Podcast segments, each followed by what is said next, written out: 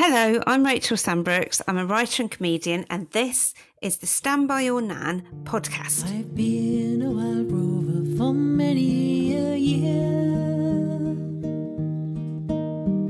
And I spent all my money on. It's a podcast about my quirky nan, other grandmothers, and family histories. This week, we're asking Are things changing for the older women today, or are matriarchs as invisible as they've always been? Our special guest is Francesca Beard, awesome spoken word artist who's been described as spine tingling and the queen of British performance poetry, and has performed all over the world with her one woman shows such as Chinese Whispers and How to Survive a Post Truth Apocalypse.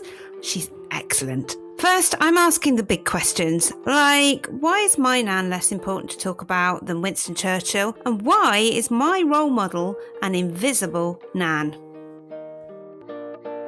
Anecdote. When I thought about doing a comedy show about female role models, I considered who was the most influence on me. Was it Frida Kahlo, Ruth Bader Ginsburg, Katie Price? No, it was my brummy nan Eve, mainly because she spent time with me and she was awesome.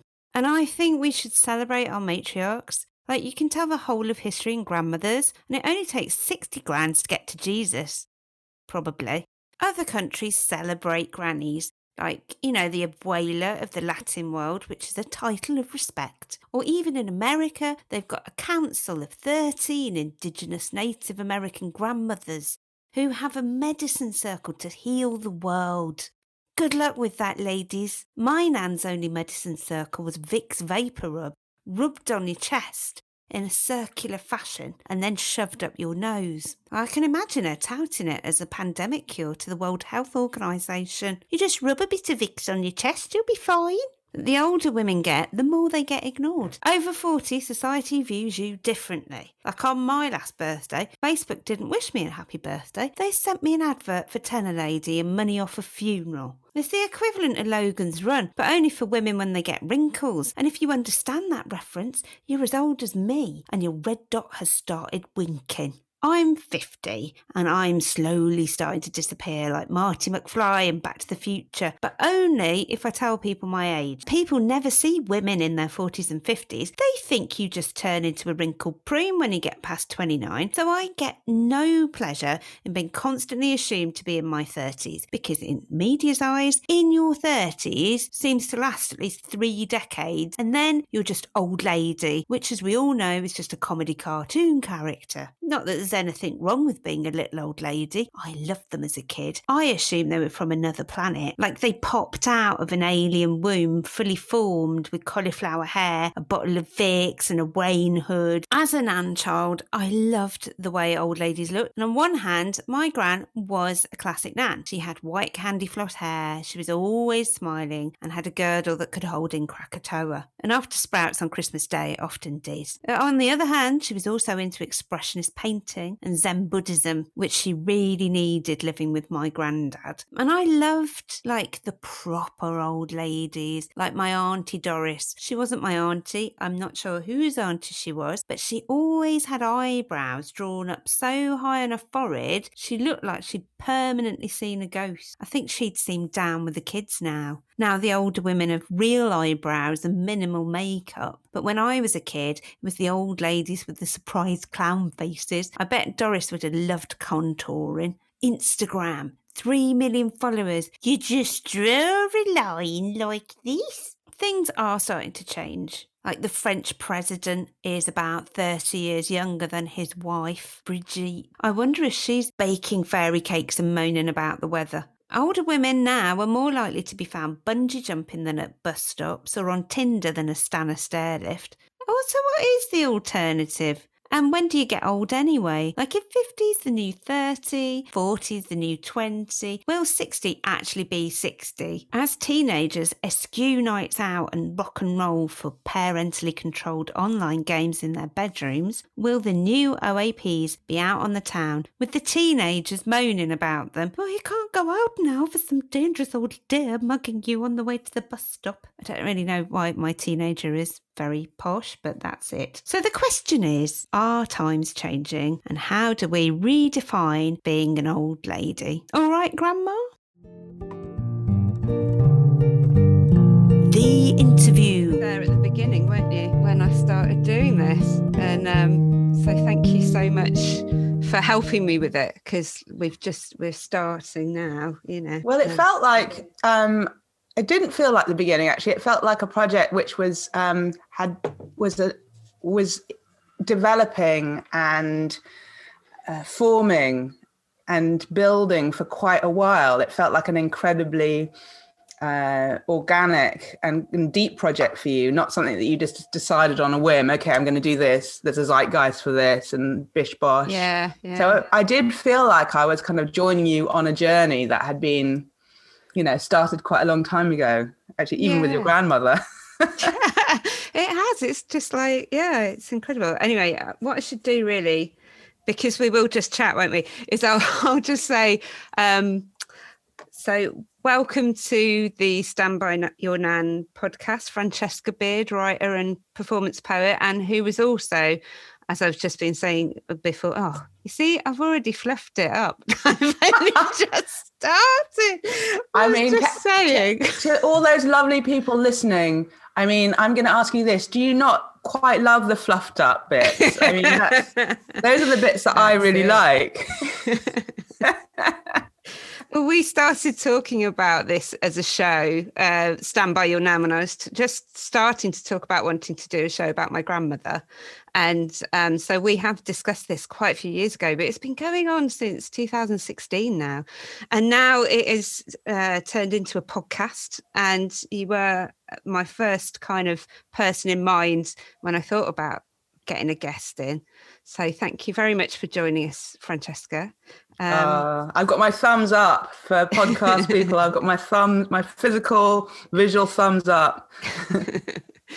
Thank you so much. Um, so, my first question I'm going to ask you, which I'm going to ask everyone, is Do you have a Nan story? Do you have a story about a grandmother that you'd like to share? Oh, well, so my I'm I'm from South. Uh, a mixed race, Southeast Asian and European, and on my on my dad's side, my my dad's mother Betty, Betty Marshall, born Betty Marshall um, and then Betty Beard, my my oh, grandfather oh, Stanley Beard. name! Ah, Betty Beard.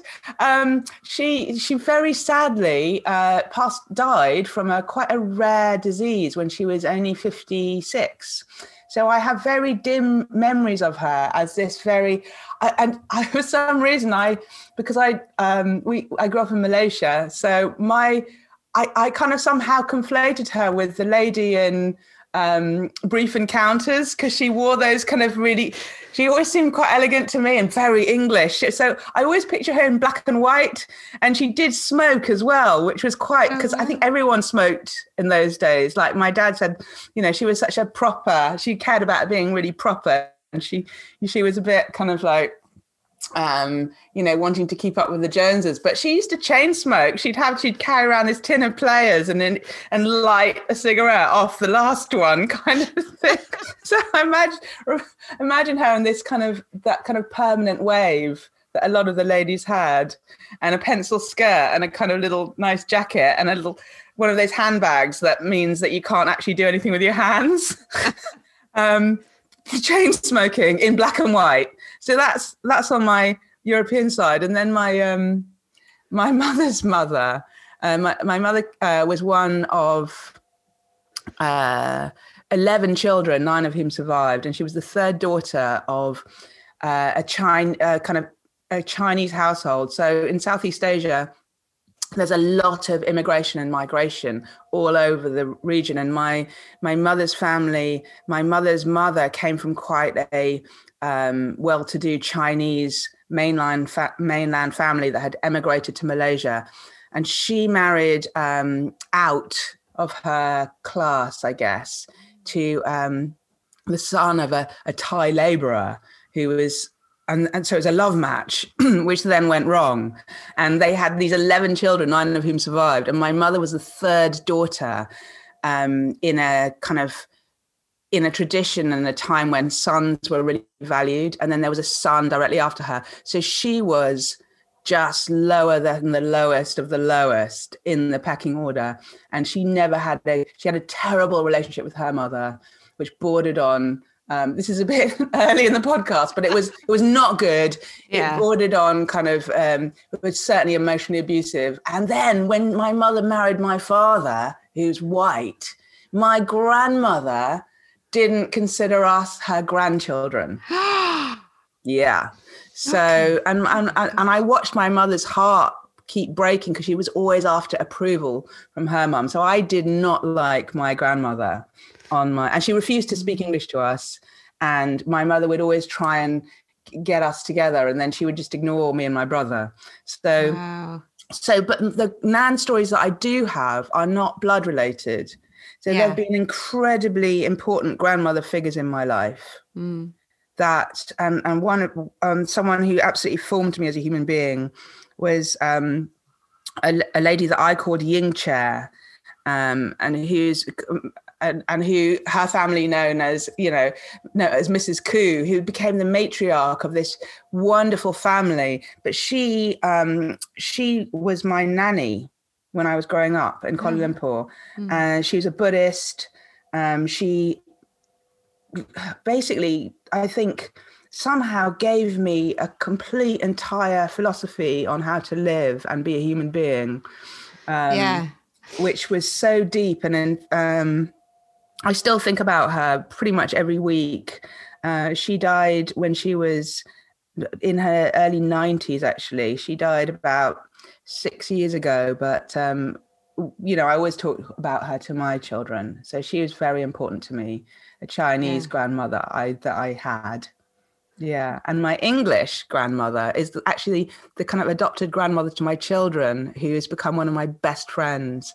And she was a former neighbor, and she's 83. And I see her, you know, even during lockdown. I actually saw her yesterday. I went to collect some posts for her. So, so I guess my grandmother stories are that actually it's I think it's really important to have a grand figure in your life Yeah. and I have made my own or rather they've come to me and I've I've I've kind of really um lent into that relationship and acknowledge it as the important relationships of my life basically Oh, that's incredible. Thank you for sharing that. And it does um it does bring to mind that those women hold a kind of space in, in um in our histories in our global histories. And it doesn't take long i think when you start to talk to people about this subject to really span so much wealth of experience and stories. And I, and I love that you've adopted your own grandmother figures. And i think that's something that that's something kind of goes past very quickly with people doesn't it? They don't think about it that much but it's true. I think we all do that a little bit. Maybe if we've we've missed a relationship that we don't that we don't love we then go and get our own version of it. And i think that's just as valid as if you have a blood relation. I'm very close to my stepmother at the moment um, and it's it's really interesting to see how she is fulfilling that grandmother role as well in a in a very different way to the blood relations do. So yeah that's that's brilliant. Thank you for sharing that. Um the episode that i'm doing this time is about uh, the invisible nan. So I, I wanted to yeah there's a lot of puns in this podcast. I wanted to call this section the anecdotes, but i was getting a bit oh please please. It's got to be the anecdotes so we're going to do all of that but yeah so this is the invisible nan and it is that myth or i don't know if it is a myth that's what i wanted to talk to you about. It's like are older women invisible? Do you think that they aren't kind of seen in the wider media or if they're i was thinking maybe where it seems to be to me that people disappear between 40 and 60 and then they like arrive as if they are some kind of hallowed um, cartoon figure of a person and that that makes them somehow separate rather than part of a kind of aging process. So i just wanted to ask what your thoughts were on that. Oh, this is such a juicy kind of topic of conversation. Well, I mean, and of course, like as soon as you say um, 40 to 60, I kind of think about the menopause, you know. Um, so well first of all talking about visibility and invisibility you know my own experience is yes i think women do disappear between the ages of 40 and 60 in a way i just kind of and for me there was a period of kind of a brief intense terrible grieving period of mourning followed by um, what I'm still kind of living through an absolutely exalting period of joy and and kind of power. And let me just explain that a bit more. So, I um, I really hated being visible when I was a a, younger person. Yeah. I I found I I kind of came to England at a point when being mixed race was not at all uh, and and kind of went to a school where I was just ugly. I was ugly because I was um, not white, and um, that was just an accepted reality. That was consensus reality, and that was just accepted. And then uh, through my adolescence, when I got to uh, I actually then went to a boys' school in the sixth form, and suddenly at that point there was a zeitgeisty uh, change in, in which suddenly mixed race became a little bit exotic, particularly if you weren't that mm. dark skinned. And it was also connected to a whole um, uh, kind of exotification of the kind of oriental, uh, you, you know, problematic mm. word, woman. You know, yeah. the kind of like uh, people having good memories of essentially kind of girls that were forced to, you know, prost- prostitute themselves in one way or another during the war in the Philippines wow. or in Malaysia yeah. or in Hong Kong or in Singapore or you know. So I I kind of suddenly became this object of incredible sexual interest for some people mm. and that the kind of the shock between going from being kind of ugly and socially you know invisible to suddenly being really visible for and very uh, you know objectified was formative for me and i became infuriated by any kind of um, any kind of weight put on my physical appearance, any kind of compliment would send me into an absolute rage. I just didn't take it as a positive thing at all. If anyone dared to comment on my my physical appearance and certainly not my physical attractiveness, uh, unless it was absolutely kind of owned and controlled by me. I was a nightmare. Um, uh, you know, I didn't. I, I just. I, I, was in a rage all the time. Like people would look at me on the bus, and I'd. I kind of aggressively challenge them. Like it was continual, and really destructive actually um, and then as i got older it, it was tempered and i kind of learned to use it you know we as women we all have experiences don't we of having to make do you know to work with something that we might not have chosen which is mm. to be an object of desire mm. you know mm. you kind of then make your deals with okay well this person is going to give me a job because of this and then i can parlay that into that but it's never it's never comfortable it's never it would never be anyone's first choice i think so when I suddenly, at the age of about maybe 45, 46, became invisible, it was like really, it was like this slow fade. I was, I would walk down the street and suddenly no one would look at me. You know, one would acknowledge me. You know, I would go into a room and the attention would be completely directed elsewhere. There was a period of shock, I think, of me negotiating that and a, and a period of kind of loss of identity. And I went through this really, I plunged into this really deep, it was lasted about nine months of midlife crisis where I suddenly started reading celebrity magazines and kind of like had these weird obsessions on much younger male celebrities. And it was weird and I felt out of control with it. And then suddenly it lifted. And I was like, this is what I've been waiting for my entire life. Yeah. No one no one wants me for my, you know, no one's going to look at me, no one's going to give me any attention. And from then on, it's just been the best thing. It's been glorious.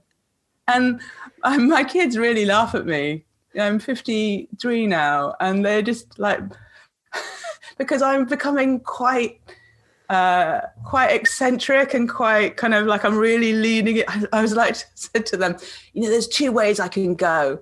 I can become a really stern, you know, like Chinese type grandmother, or I can become that crazy one that walks like this. And I Yeah. imitation of like, and they're like, you can't do that, mum. It's racist. And I'm like, yeah. And I kind of sing when I, you know, I kind of sing on the streets and really leaning into being kind of quite eccentric and Yeah. free. I feel really free. That's wonderful. I was thinking about, I was thinking when you were saying about being visible uh, sexually early on, I do remember very clearly walking down the high street when I was 15 in school uniform and being wolf whistled. And I got to the point where I didn't want to leave the house because Yeah. I mean, this was. This was kind of late 80s, early 90s Oh, yeah. kind of thing. Complete rap. You know, But building sites. just- yeah. Ah, you know, walking past the building site in your grungiest clothes. and with your just head down and at you. Yeah. And I remember being tried to be picked up by um, people in cars. If I walked down the wrong bit of Birmingham, if I walked down um, in Balsall Heath, I would have cars slow down and ask me how much.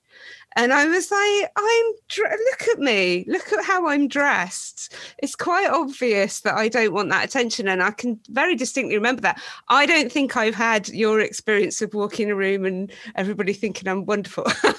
I don't know if that's just me. Maybe I've always kept my head down a little bit because of that, because It's of that experience of. My men, my it's probably, it's It's probably probably because you're like, complete yeah, paranoia. yeah. Maybe it's that kind of like self consciousness thing, but yeah, there's a possibility. I've really kind of did feel like I wanted to be invisible, and then now, yeah, you start to get to this point. But I realise there's a there is a power in that. It does make you feel like I don't know about you, but I'm 50 this year, and um, I, it is starting to make me feel a bit more like I keep saying to myself, "Is this how men feel?" Like where you can just kind of go and do what you like without Yes. having to excuse yourself constantly. And I, you know, that just reminded me of my my nan actually. The um started to do stuff when she was 55. So she started painting and she started doing loads of creative stuff. So it must have been at some point she kind of shed, like decided she would shed that uh feeling of I've got to do what I'm told and turn into this very eccentric person. So yeah, you're feeling that now. You're feeling the call of the eccentric. I'm living my best life, I tell you. I really am. I think, um, I mean, I so I always feel a bit kind of guilty to say this because I I I acknowledge and I know that, and I you know, you can never tell how it's going to go, can you? You can never tell. You know, there's I when when I say it, I I'm I kind of I'm conscious that for for many people, menopause is really painful and hard, but also incredibly destabilizing and destructive. And um, you know, and I and I think that those conversations need to be had.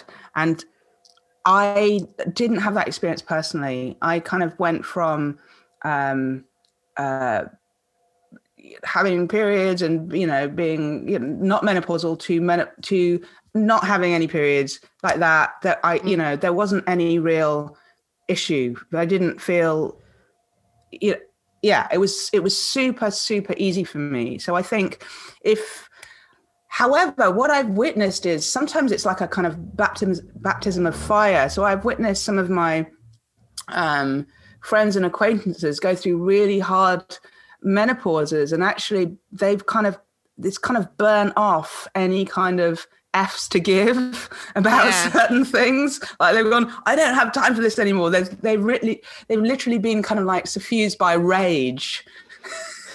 they've kind of burnt up with this kind of like ah and um and and come out the other side and you know There of is left their partners kind of Yeah. left their careers burnt bridges um burnt boats all those kind of um, burning metaphors and kind of kind of a, a different person sometimes you know quite shell shocked but still different.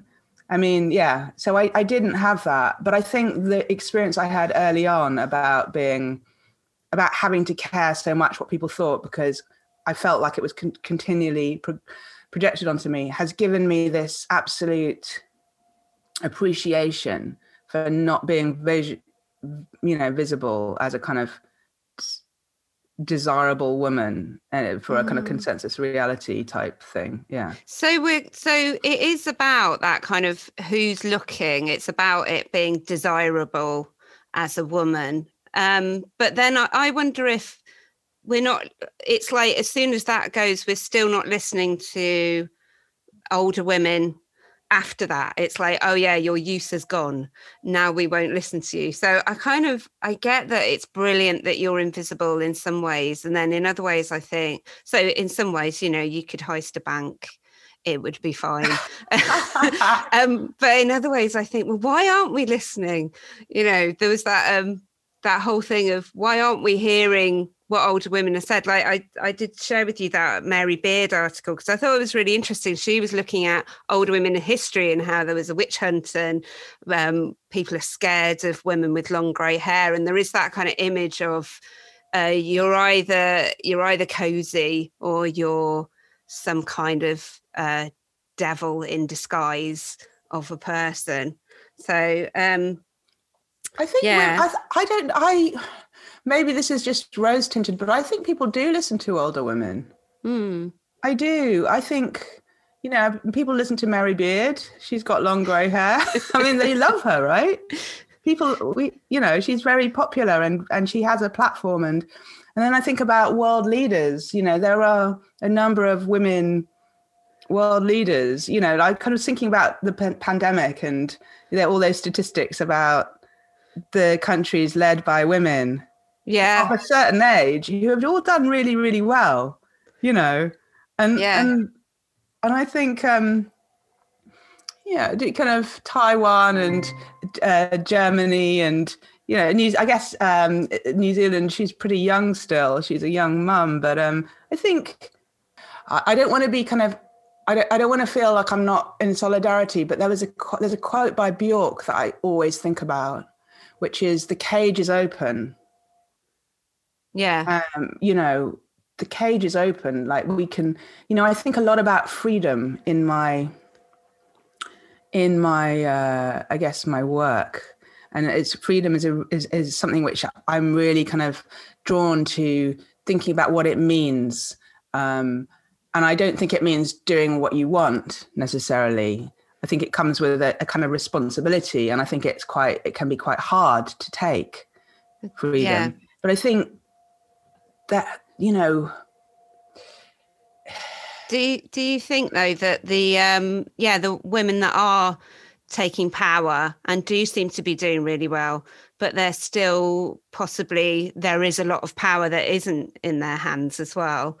I mean, I, I guess I'm just thinking of what's happened in Britain, but then you know, you, I mean, Dido Harding's not done particularly well with the test and trace, so she's not a good example. I'm trying to think of someone who I can say would. I mean, Nicola Sturgeon. You know, if we look at how she's been coping with things, there's a lot of, um, yeah, th- there is still a kind of, there is still a hold over things. But do you think things are changing? Then, do you think people are being I mean, heard, and there is it- a in, in my experience, you know, there it's always for me. It's about you know there are so many things that you can't change and that you can't control, and the one thing you can potentially, although it's difficult, change and control is how you behave and how you act and what you do. And like you're doing this podcast, yeah, you know what I mean? You're you're making a podcast about older women, about nans. You're celebrating older women. That's something that you have chosen to do, and that you are doing now, and you are putting into the world, and that that must feel good, right? And yeah, yeah, it does. But I do still think that there are situations where I've been into meetings and things and workshops where they've said, really, we only want to relate to the 16 to 25 market. And there was one recently, there was a call out for comedy writers, and they were saying our audience is 40 to uh, 50 year olds, but we only want uh, characters that are 20. They're clearly So- wrong, aren't they? Yeah, they, I think they are wrong. they're clearly wrong. They're clearly missing a trick. so that's why we're here. That's why we're here. Yeah. And you know, the I mean, unfortunately, they might hold the kind of purse strings at the moment and be gatekeepers at the moment. But I think things are changing, and yeah. the only way they are going to change is if we change them, because no one's going to come along and and kind of clear a path for you when it's not in their interest. Sadly, yeah, yeah. Do you know what I mean? But I yeah. think I think women of you know women of 40 to 60 are incredibly powerful and and actually are you know are often in positions of power um maybe not like yeah maybe not enough or maybe there's not there's there's kind of there could be more kind of acknowledgement or more solidarity um i think we could all do with kind of speaking to different generations myself. I think like it, it, like you say maybe there is a lot of uh, maybe there's power there's a lot of experience in older women over 60 as well. And instead of being kind of on separate sides we could be thinking more in terms of well how um, how younger women and older women can have a conversation about all these things. Because i know it feels sometimes it feels like cliff edges that you're going over and you become this kind of different person but that's been really interesting. I like the i like the fact that you you are believing in the power of the older women anyway and that we can kind of maybe um redefine what that is. Um so uh, I know that there was one question I really wanted to ask, which was, and I think you've kind of answered it a little bit, but I'd like to ask it anyway. So, what would you like to be when you grow up? When you become the old lady, how do you kind of see yourself?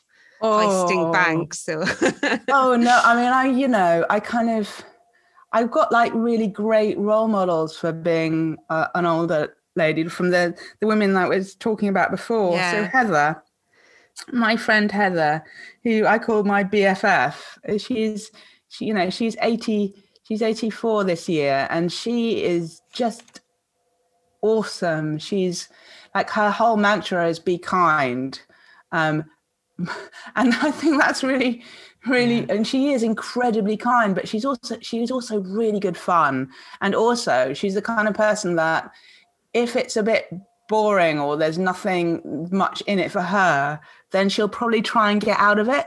So her whole be kind, you know, like, you know, which I think is really important as well. Like, you know, you don't want any kind of po-faced kind of martyry behavior.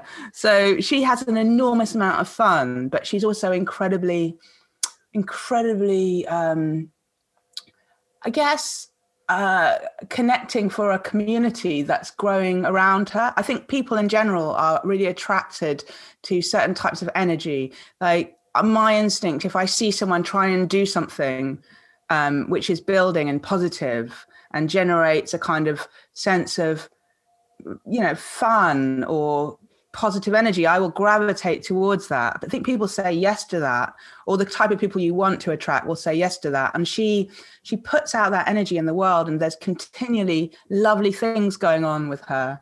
Um, it makes me so happy that she's so close to my kids as well. Yeah. Um, you know, who are both girls. So she's she's such an incredible role model. And I just think there are so many ways of being powerful in the world. And I think one of the more powerful ways is to kind of affect the people kind of cl- you know in, in your actual local community. Yes. you know what i mean? Like rather because there's you know if we focus on the big picture it can get really hopeless.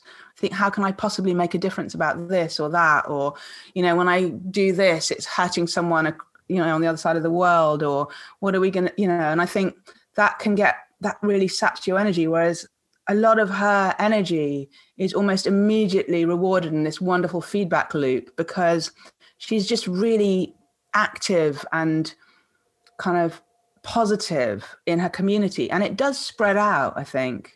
Yeah yeah. I think that's wonderful that idea that you can be center of a community and to look who is around you. I mean we've all had that experience in lockdown looking at where you actually live what road you're on who's actually nearby and um, I know uh, I know we both do kind of community work. I know that you're kind of a community activist, really. Like you're really doing a lot for that. And I I do think there's something about um, having that positive community action where you literally just put on something for people to join in somehow and you don't just kind of shut the door on people because they're not your audience or your market or something like that you you literally go we are all in this together.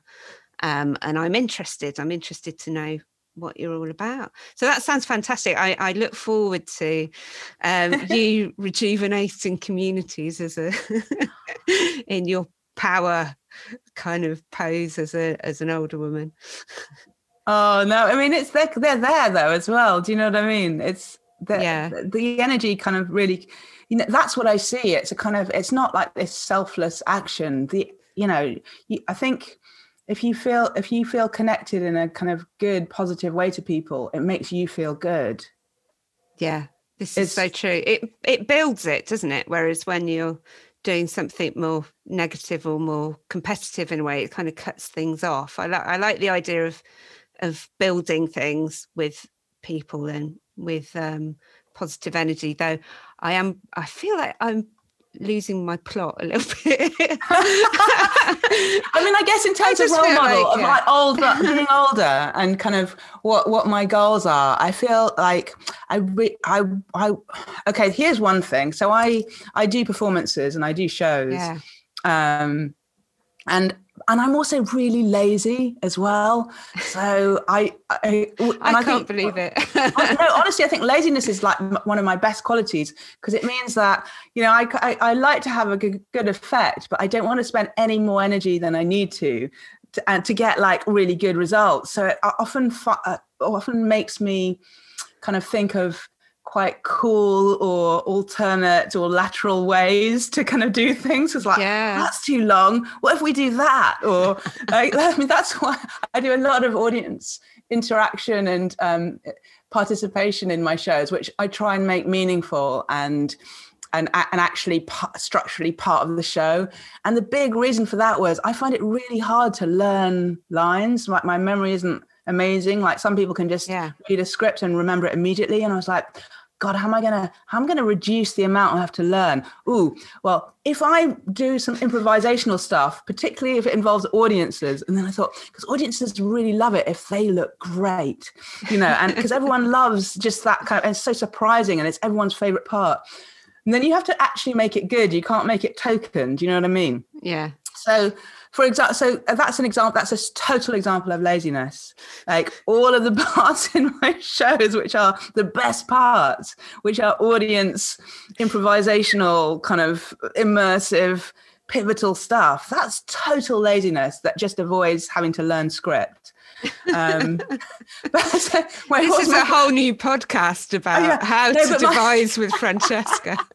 but um, no, so my okay, so my my goal is to have as much fun as possible.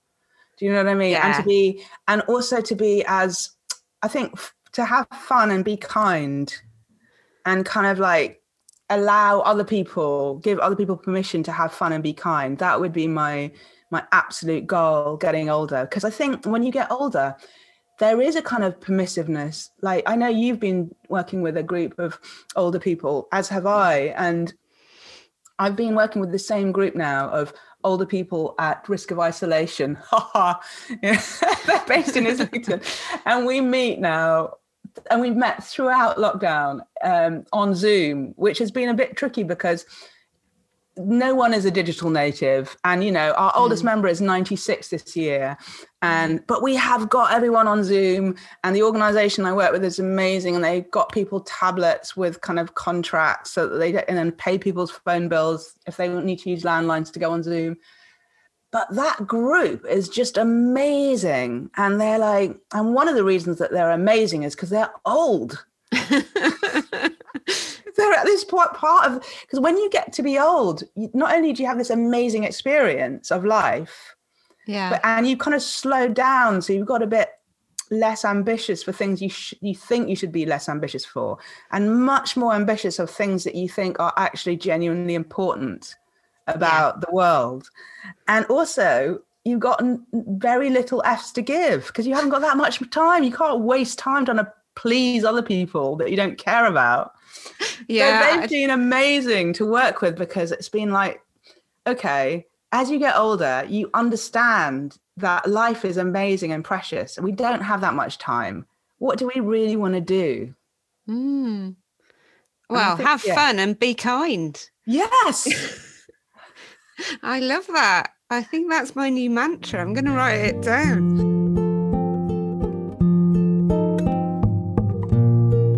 So, there is a history of older women being ignored and made invisible, but many women report enjoying actually the lack of attention because it leaves them free to do other things like heist banks or snort Horlicks, that kind of thing. But as we're evolving, perhaps our perception of age and ability is flawed. And as I get older, I bloody well hope so. In essence, being an older woman could be the prime time for freedom and finally living your life how you want to. But also, it's a privilege. I mean, come on, you're still alive. We've been devastated by COVID. Let's stop playing small and speak up. Don't do what everyone expects you to do. Rise up and then sit down again because, you know, you got up a bit too quickly. But then rise up. Say, I am Granticus. No, I, I am Granticus. It's fine. Je suis grand-mère. Stand By Your Nan has been written and performed by Rachel Sambrooks, co produced with Steve Keyworth, and with music by Lewis Barfoot. It's a Gertie Words production funded by Arts Council England. And now I'm returning with golden great store.